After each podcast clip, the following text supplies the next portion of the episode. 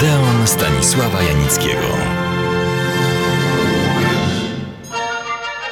Powtarzanie tego, co się słyszy od innych i podawanie za własne może dać duże korzyści. Bardzo życiowa zasada, powiedziałbym, zarówno uniwersalna, jak i wielce aktualna.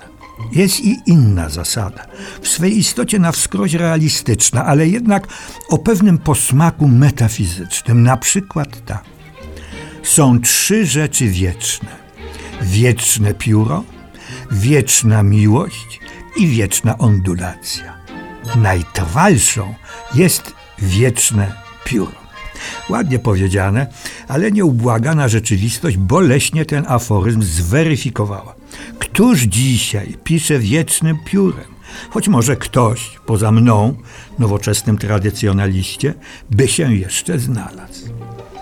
Bardzo popularne stało się od pewnego czasu tworzenie, powoływanie do życia najróżniejszych stowarzyszeń, grup zainteresowań czy działań. Z tymi ostatnimi proszę jednak uważać, by nie zderzyć się z nowymi, surowymi przepisami dotyczącymi gromadzenia się. Żeby jednak sprawę nieco załagodzić i skierować na inne tory, jeszcze kilka aforyzmów już z zupełnie innej beczki.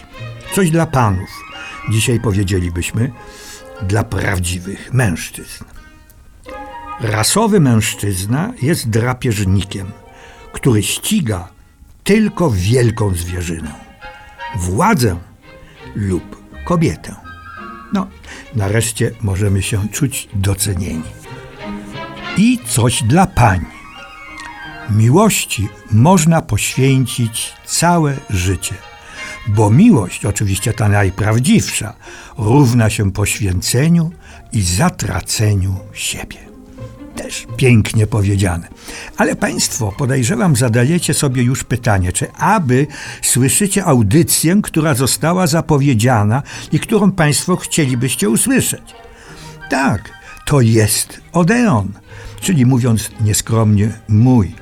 I nie zmieniłem ja póki co zawodu i w dalszym ciągu opowiadam Państwu o różnych zwyczajnych i dziwnych zdarzeniach i losach dziesiątej muzy a autorem tych wszystkich, sądzę, że ciekawych aforyzmów, jest człowiek związany jak najbardziej i jak najściślej z filmem. I to o dziwo Polak spod naszej długości i szerokości geograficznej. Kto? Jeden z najbardziej czytanych co nie znaczy, że przez wszystkich podziwianych i akceptowanych pisarzy lat dwudziestych i trzydziestych. Powiecie Państwo, stare dzieje, kogo taki facet dziś interesuje? I tu niespodzianka. Znamy czy nie Znachora, profesora Wilczura, Nikodema Dyzmem, panią Hankę i takie filmowe przeboje jak Znachor, profesor Wilczur czy Nikodem Dyzma również w wersji telewizyjnej choćby, doktor Murek. Przedwojenne starocie.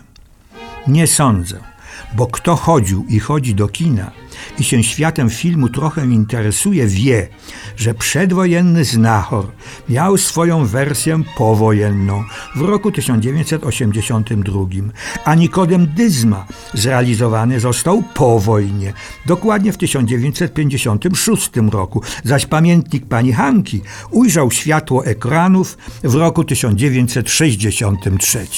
Więc nie są to jakieś starocie, bo są dzisiaj nadzwyczajnie aktualne i aż się prosi, żeby takiego Nikodema dyzmę przenieść do czasów nam współczesnych. Nie ma dyzmów? Ale są i to jacy. Dziwne refleksje się rodzą. Z jednej strony przekonanie, że nic nowego pod słońcem, z drugiej mrożąca krew w żyłach zgroza.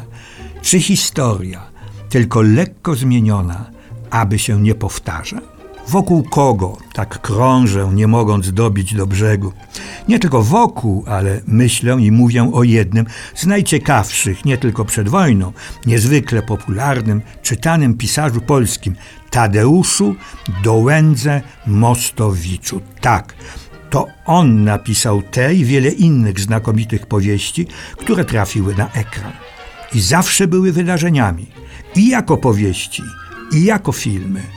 Do wymienionych powojennych drugich wersji dorzucę jeszcze te, które nie doczekały się powtórnej ekranizacji, ale przed wojną nie przechodziły bez echa.